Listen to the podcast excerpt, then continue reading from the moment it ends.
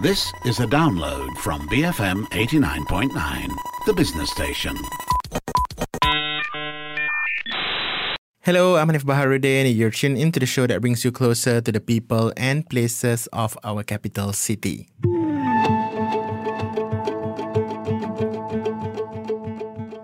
We're going to get a bit more theoretical in this week's episode, specifically looking at a theory that's pretty important in architecture. We're going to be exploring semiotics and structuralism in architectural design. Yep, it does sound a bit complex, but don't worry, our guest of the week, Alice Sabrina Ismail, the Director of Architecture from the Faculty of Built Environment and Surveying, University Technology Malaysia, is going to help break it all down for us. Thank you so much for the question, Hanif. Okay, um, if I really want to explain about structuralism and semiotics, it is very lengthy because it is it is more related to a theoretical framework or what we call a research methodology that can be applied in architectural design. But I try to be very precise and also very brief as possible to let the listener actually understand. So, if we look into structuralism and semiotics, it is actually a providing ways of studying human cognition and also communication. So, for the benefit of the listeners, I will explain one by one in turn. Uh, I will first describe what is structuralism first and followed by semiotics. So, historically, if we look into structuralism, it was first advocated by the French sociologist named Durkheim and also Mauss, and then it became a, a kind of a dominant theory in the social sciences during the 1960s and the 1970s. So, in the late 1960s, the psychologist named Piaget argued on the relevance of structuralism to an even wider range of disciplines, looking into the, the role of mathematics to philosophy. So Piaget looked into more kind of a criticism, a kind of a more formalized kind of a version of structuralism. But then in the late 1970s, um, the idea of a structuralism was further expanded and addressed by Bourdieu and also Giddens. So, and Bourdieu and Giddens look into structuralism as the terminology by the idea of post-structuralism. So the idea of post-structuralism and then was further elaborated by Foucault and also Derrida, where they related it to structuralism more into the idea of symbolism and how does it relates to the idea of power, social culture, and so forth. So if we look in this sense, um, structuralism actually uncovers the conceptual codes and conventions which govern and exist concerning the ob- observed object. And for that matter, it will actually relate to the rules and regulations, the codes and convention to explain how various cultures or societies organize their ideologies, give meaning, and make sense of the built environment. So in this sense, when you use structuralism, it enables one to actually to identify the codes, the custom, the habitual laws, the conventions that actually can give a set of interpretive possibilities to a more in-depth understanding of existing how does structural relationship happen between object and also the human culture. So, in brief, I would like to say that structuralism is actually can frame the social sciences research, and structuralisms actually hold the knowledge of reality.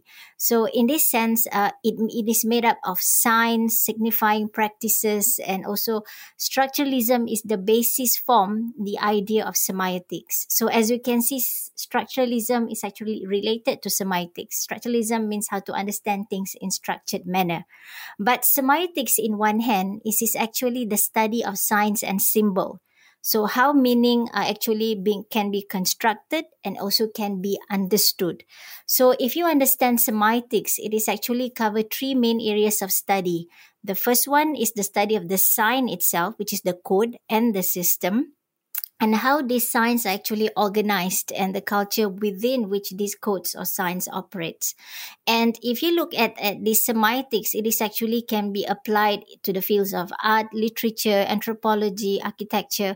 And there are two dominant models relating to the study of semiotics. One, it is brought forth by Charles Sanders Peirce, and another one by a linguist um, person known as Ferdinand Saussure. So both person like Saussure and also Peirce gives a different kind of explanation in terms of approaching semiotics. Like Saussure, he is more proposing on the idea of dualistic notion of science. uh, meaning notion of signs, meaning that looking into meanings that link between the signifier and the signified. For example, Hanif, uh, if, if we look into a formal convention, for instance, if I look into the building of mosque, for instance, so mosque actually gives you the sign that, that relates, that actually can give you meaning a building. So it gives a direct interpretation, one to one kind of a meaning. But if you look from the hand of Charles Peirce, uh, he upholds the triadic notion. So the triadic notion means it goes deeper into understanding uh, the idea of objects of a sign because uh, Charles Peirce uh, covers three layers of understanding, which is the object, the sign, and also the interpretant of the sign. So he looks into the object as the subject matter of the sign and then he looked into how does the subject matter can actually represent uh, some something or some meaning that can be interpretable and then he looks at the definition of the interpretant which is the interpretant sign that gives the idea and the form uh, how does the sign actually can give meaning Okay, so if I want to go on, it goes on and on because it is a theoretical framework. And if you want to know more detail, it is a very interesting kind of a research, Hanif. But that is a, just a general basic understanding what what is the uh, semiotics and also what is structuralism yeah Hmm. Yeah, it sounds very theoretical. Um, and so how, how do you relate it to architectural design then? What do these terms mean in architecture? Well, in the world of architecture or in the world of a built environment, um, the idea of semiotics had been widely used by a lot of designers and architects. And uh, if we look into the semiotics and its implementation into architecture, it is actually fall under the category or the term of socio-semiotics. So socio-semiotics is one level that's being extended from the ideation or the interpretation of, of semiotics that is um, being uphold or put forth by Saussure and also by Peirce. Uh, semiotics is actually the idea is actually propagated by Roland Barthes. So Roland Barthes is a philosopher who looks into uh, and articulates that the idea of social semiotics is actually relating to the material context of the daily life that signifies the practice within the social context uh, within uh, an articulated of a codified dimension. So in this sense, when Roland Barthes talk about um, architecture, when he described in, in his a lot of research and, and studies, he looks into uh, understanding of uh, an object as a cultural object as a system of signification or sign because it has a different multi-level structure. And it covers three layers. You have the denotative mode, you have the connotative uh, mode, and also you have another one is known as the myth. So this is one uh, actually can be defined like the first order, you have the second order and the third order. So um, for, for instance, for example, I'm taking the example of the mosque. Okay, so at the denotative level, what Roland Barthes was saying is that when you look at the mosque, you can see that mosque is actually made up of physical architectural elements. Uh, you look at the direct kind of interpretation where it has a dome, it has a minaret, it has an arches, entrance portal, it has a courtyard, and things like that. And these are all the elements that made up the mosque building as a religious um, place for the Muslims.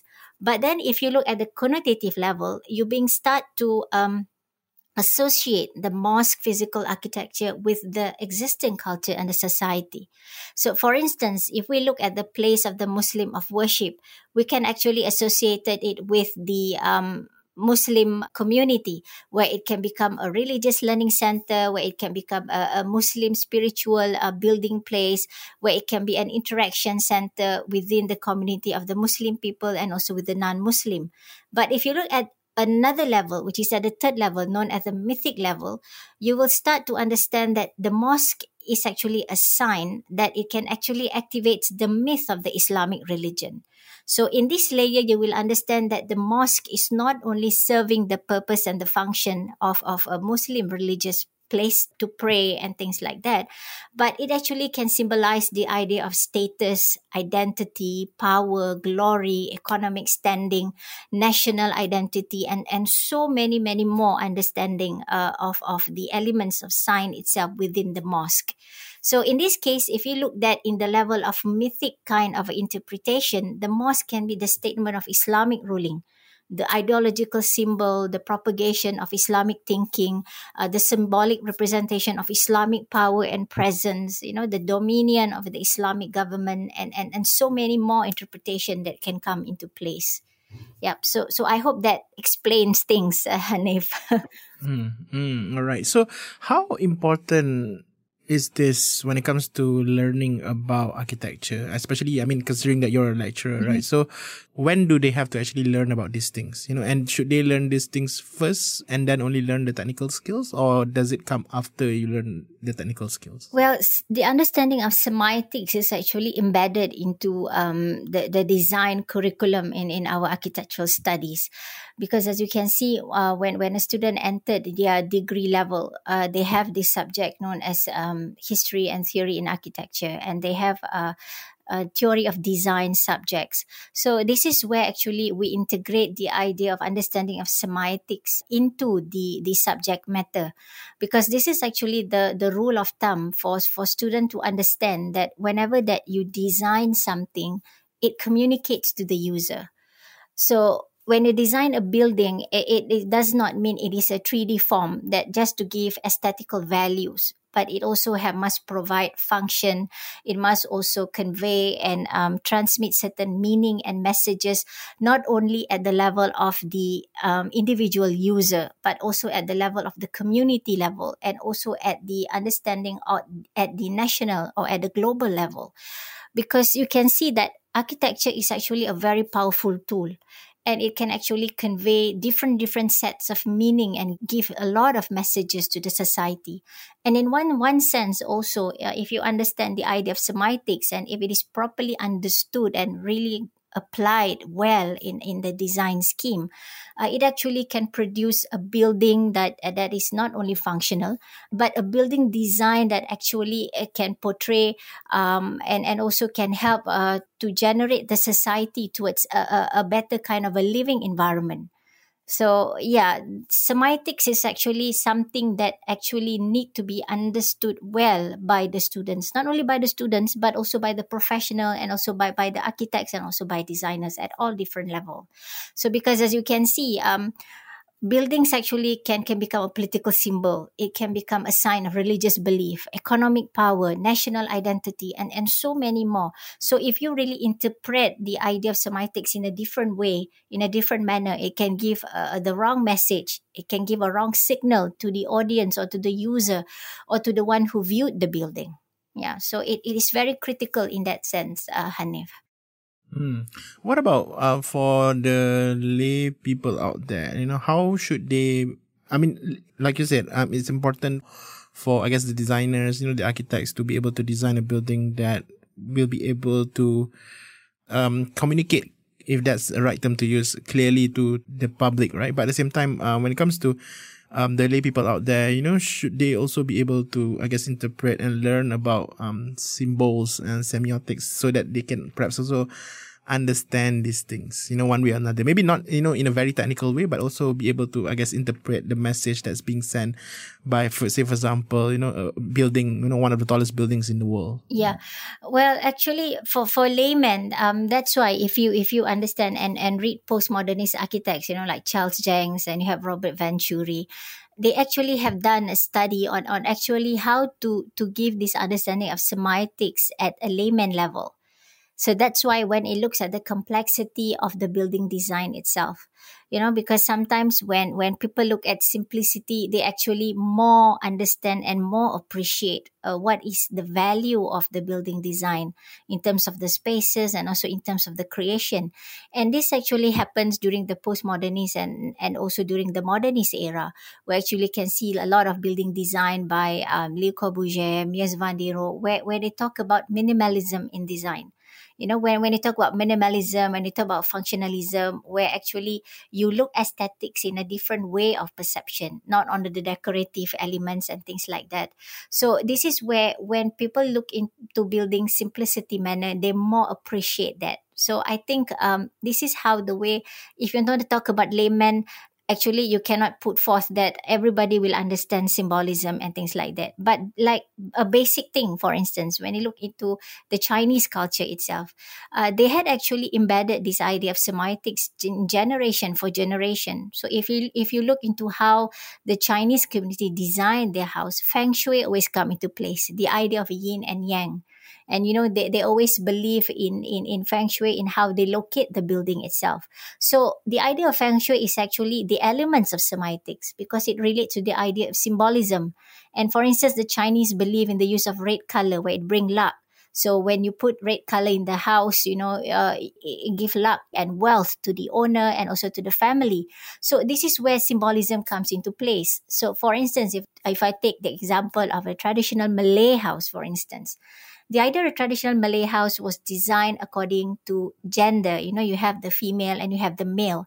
And when they design the house, they have the um, they divided into segments of the house where they have the middle house which is known as the rumah ibu and they have the veranda which is known as the male domain area. So this is where symbolism also comes into play where it relates back to sign where it relates back to semiotics so since tradition the ancient times the the idea of semiotics has been embedded throughout history you know in temples uh, in in religious building in public institution in in in, in so many many more kind form of of building topology yeah so i think uh, it's it's nothing new on on this uh, subject matter hanif That was Alice Sabrina Ismail, Director of Architecture from the Faculty of Built Environment and Surveying, University Technology Malaysia, sharing her knowledge on the concept of semiotics and structuralism in architecture.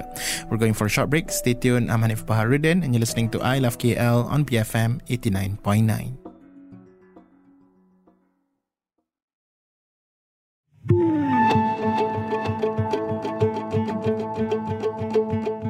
BFM 89.9, you're listening to I Love KL, bringing you closer to the people and places of our capital city. I'm Hanif Baharuddin. Joining me on the show today is Alice Sabrina Ismail. She's the Director of Architecture at the Faculty of Built Environment and Surveying, University Technology Malaysia, and she's here for a more theoretical conversation this week. We've been talking about the concept of structuralism and semiotics in architectural design, and after a brief explainer in the first part of the show, Alice is going to expand on her explanation by giving giving us more real life examples of how semiotics and structuralism in architecture can be seen in our daily lives. Um, yeah, so if, if you look into the um, traditional Malay house, I'm taking one example, traditional Malay house. Uh, if you and if you look into the traditional Malacca Malay house, for instance, when you have this uh, grandiose staircase located at the porch that is made from a, a, very nice kind of a ceramic tiles, you know, so it gives this sense of what we call um, celebrating for, for for the visitors to enter the house. So once when they enter the the, the veranda way, that is where the, where we known as the male domain but once when they enter the the middle house area, which is the rumah ibu, uh, rumah ibu is actually is segregated between the male and female. But when you have the rumah dapur, which is the kitchen uh, area, which is at the back, that is actually the the female domain. And uh, if you go upstairs on the attic, there's the loteng. And usually, when we talk about the Malay culture, they have this uh, anak dara, you know, young ladies right in the house. So they have to protect in terms of of, of their marwah and things like that. So they place it at the at the area of the attic. So so this is where what we call gender segregation comes into place in terms of the planning layout of the housing. And one example if you look also into the um traditional shop houses that you have. And you have this uh, middle middle area of the courtyard where actually they leave it open. So they will give the lighting and also um, rain to come into the to the area of the courtyard. So it's some sort of like a rain collecting water area for them. So this is where in in chinese belief uh, in the traditional shop houses is where they talk about the when the rain enters the house in the middle of the courtyard they bring wealth to the owner and also to the house owner and also to the family. So there are a lot more examples uh, if i want to take uh, from the traditional houses and and also to the modern uh, typical building design that you have now uh, in the society so in, in that sense, um, I think uh, it's a common if you look into housing, if you look into uh, public buildings and so forth, like mosque and things like that. But from from your attention, Hanif, I think I would like to to also talk that when we talk about education institution, also it can also symbolizes the idea of semiotics and symbolism. So, for instance, if you look into higher learning institution, and I'm taking example like uh, University Islam Antarabangsa Malaysia or UIA, for instance, the way how they design the university with a lot of uh, Islamic elements to it. So, this is also where it, it is uh, looking into this idea of bringing Islam into the education of, of a symbol of the country. So in this sense, uh, when uh, UIA was was designed in that sense, it gives this ideation that Malaysia wants to become a, a Malay Muslim, uh, not only a Malay Muslim talking about in terms of religious, but also talking into um, knowledge and also knowledge building among the society. So that's why the UIA design in terms of the facade actually focusing on a lot of uh, lavish kind of an Islamic design that that resembles the idea of the Middle Easterns and so forth. So as as the evolution of of the Malaysian history architecture goes by, a lot of these uh, semiotics and symbolisms are getting deeper and deeper, and it's being manipulated, uh, and also it's, it evolved from the small scale of the traditional houses, like I mentioned just now, to the traditional shop houses that that usually happens within the small community, and to the larger, bigger context, which is at the global and international level, like the university that I mentioned. So this is where you can see the level of semiotics getting bigger, you know, from the um, smaller scale up to the global scale, where building actually can can signify power, can signify economic standing, can signify political power, religious belief, and so forth. How do people interpret um, these these um, symbols, for example, and is it open to interpretation, or uh, or is it like for example standardized? And what I mean by that is that you know, for example, if let's say we're talking about a hundred floor building that's very, I guess, imposing in the middle of the city, the interpretation can always be similar, regardless of individuals, for example, like, or, or is there a contestation between like how people interpret these things, for example? Yes, different people will have different views. So that's why if you understand the concept of semiotics that is put forth by Saussure and also by Peirce just now that I mentioned, like Peirce, they are looking into this triadic notion that this three level, and you talk about Roland Barthes, where you talk the interpretation of the denotation, connotation, and myth. And when you look into the level of Saussure, that looking into uh, symbolism of sign within the um, dualistic kind of a notion. So this is where it looks looks back to the viewers or to the audience when they viewed the building. You know, for instance, if I look into the Menara Maybank, which is in, in, in KL, for instance, was designed by Hijaz Kasturi. So from one sense of an angle, you some people will just view the tower it's just like a normal office building you know, like an, a metaphoric kind of expression. But then, if one person viewed the building more details in one sense, they will look into the building. It looks like the symbol of the Kris, you know the way that that they have the where where Hijaz to replace the core uh, on the side of the building. It looks like the head of the Kris and things like that. So this is where we call a metaphoric expression. So it also relates to semiotics on how you interpret the building. And another example is the tabung haji. I know it's a very famous building in Kuala Lumpur. It was built in sometime in the 1970s, Tabung Haji. Uh, Tabung Haji, like some people resembles, it looks like a bubu, you know, like the fish trap right? The, the round shape. But actually when the architect designed uh, he actually does not design it just to showcase it as as as a fish trap. Because at, at the ideation of the architect when when he designed uh, the building actually he wants to to to design a kind of an open planning office concept where you have the core in the middle. But then at the end when when the design was finished then people look at it and interpret oh it looks like a fish trap. You know it looks like a boo boo bubu ikan, you know, and things like that. So this is where what we call the interpretation actually defined by certain certain people when they look at things. You know, like if I talk about the National Library, you know, the National Library, uh, it looks like a, a, direct metaphoric kind of expression. You know, like relates to sim- symbolism as well semiotics. It looks like the um uh they call it tengkolok you know in in in the in the malay malay culture so and also the istana budaya that it, it resembles the Sirih Junjung, you know, and, and the way how they design the, the layers of the roof. So this is where it comes back to place on metaphor expression and also relates to semiotics and symbolism. How do people view things? But architects sometimes they just like to to imitate the re, the real object and turn it into built form Okay, so this is where the danger comes in, Hanif because if you have a direct interpretation sometimes it, it really affects in terms of the architectural planning and the architectural design where sometimes the plan doesn't work it doesn't give function. Of course they really want to follow the form making of, of the object that they imitate or they, they copy. But at one sense it, it showcases the, the the negative side of it so that's why when it goes back to the postmodernist period those architects uh, they, they talk about how to make a building design that actually can give meanings and messages to the user but by not directly imitating the object that the design wants to look into it. So they try to go into what we call symbolism and they try to go into layers and layers of meaning so this is where you call it playing with the facade treatment, play with the spatial layout organization, and and things like that. Yeah.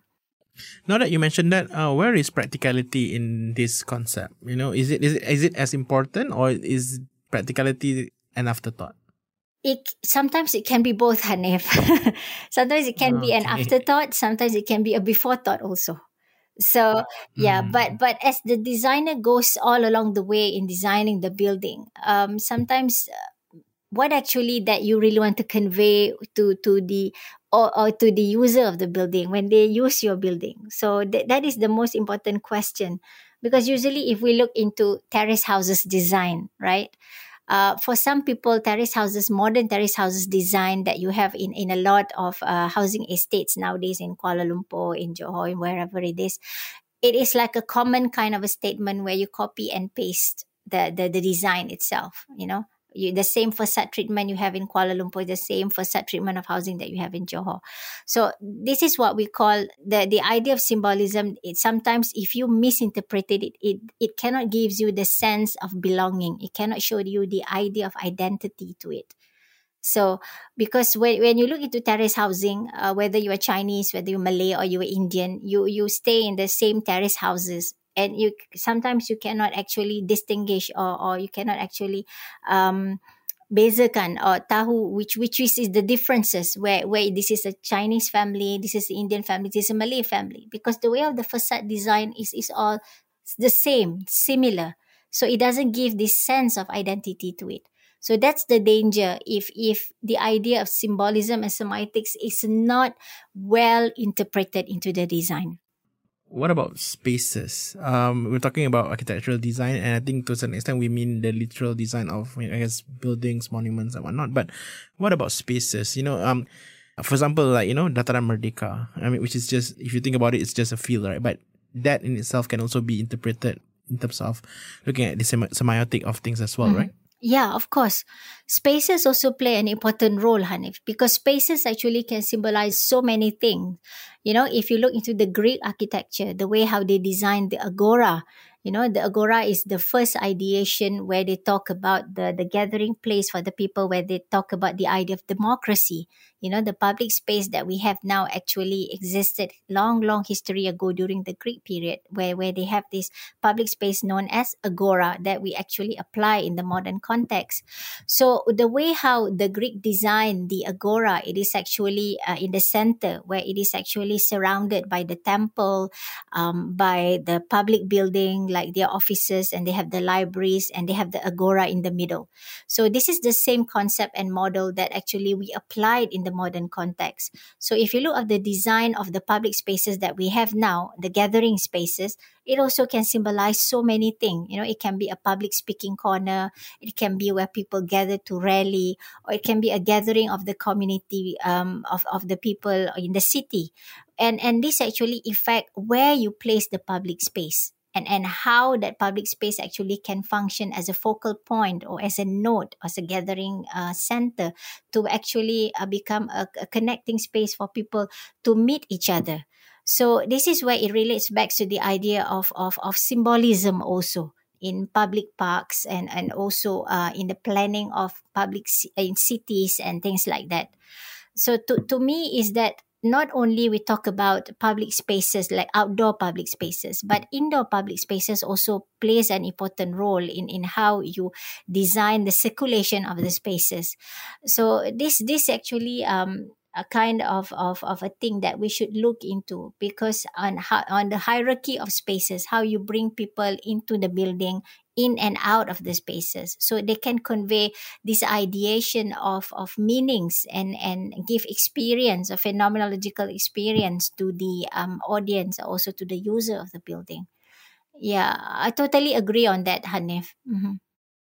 Mm, all right. Okay. So, um, have these concepts um, evolved throughout the years and you know what are like for example some of the more contemporary interpretations of of, of these concepts um the like, like what i mentioned uh, before is that if you look into the ancient history of architecture from the greek from the romans uh, up until to the modern context the modern contemporary context that we have now the idea of semiotics actually had been embedded you know the way how the greek designed their agora the one that i mentioned pantheon you know their religious building.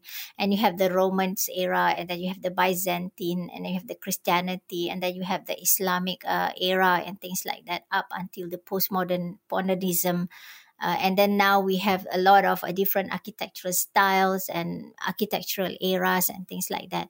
So the evolution of symbolism and the usage of semiotics has become more intense. That's that's what I'm trying to say because at, at, at the ancient times sometimes the interpretation of semiotics into building of architecture the community perhaps not looking into into higher hierarchy or into into bigger level.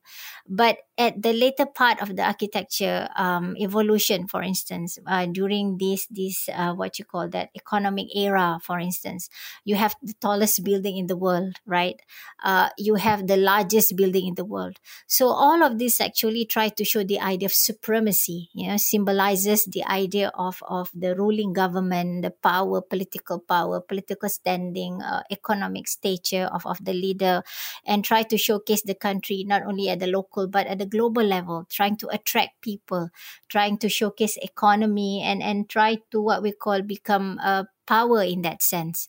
So this is where semiotics not become more complex in that sense so, for instance, if you look in the in the olden days, you know, where you design the mosque, like the Kampung Laut Mosque, you know, it's it's a very small small kind of a cute structure uh, just to serve the purpose of the society within it.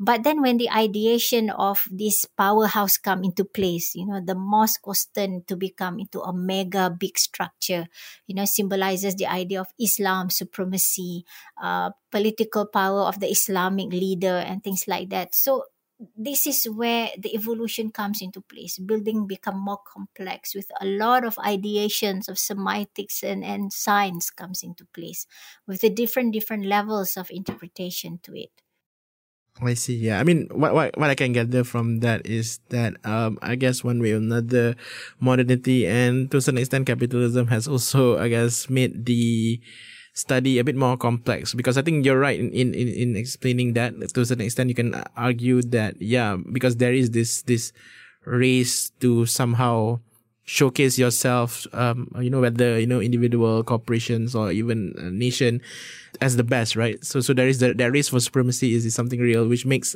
to a certain extent interpretation of how, how we design our buildings also a bit more complex these days, right? Yeah, it is. It is getting more complex because the society on the way of how they, they, they, they rule themselves in terms of the social hierarchy and social organization is getting more complex. And not only that, um, because when we live in a society, there's a lot of different ethnic backgrounds also comes into play you know and you talk about uh, competition uh, you talk about legalizing certain ideologies or thinking uh, certain practices or belief system within the society itself. So all of this is reflected back into the architecture. And this actually gives and influence the way how we live and how we, we lead ourselves within the built environment so I cannot say it's good or it's bad, you know, because we are human and, and human always evolve as time goes by. uh, but in certain sense as designer um, you have to be careful actually. So where is the, the clear direction that you want to go and, and how you're going to showcase your building? What kind of messages that you're trying to convey to the society? And and i think that's that's a very critical point that all of the designers and also students architecture students uh, need to look into it to become uh, and to help the country to grow. Yeah that's very critical in that sense You've been tuning in to I Love KL, and that was Alice Sabrina Ismail. She's the Director of Architecture from the Faculty of Built Environment and Surveying, University Technology Malaysia. And we've been talking about the concept of semiotics and structuralism in architectural design. That's all we have for this episode of I Love KL. If you miss any part of the show, you can check out the podcast at bfm.my slash I Love KL, our brand new app which you can find via Google Play and the App Store. And you can also find our podcast on Spotify. Don't forget to also follow the station on Twitter at BFM Radio. My name is Hanif Baharudin, and you have been tuning in to I Love KL, bringing you closer to the people and places of our capital city. Join us again next week, only on BFM 89.9, the business station.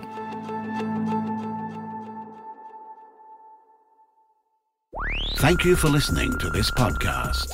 To find more great interviews, go to bfm.my or find us on iTunes. BFM 89.9, the business station.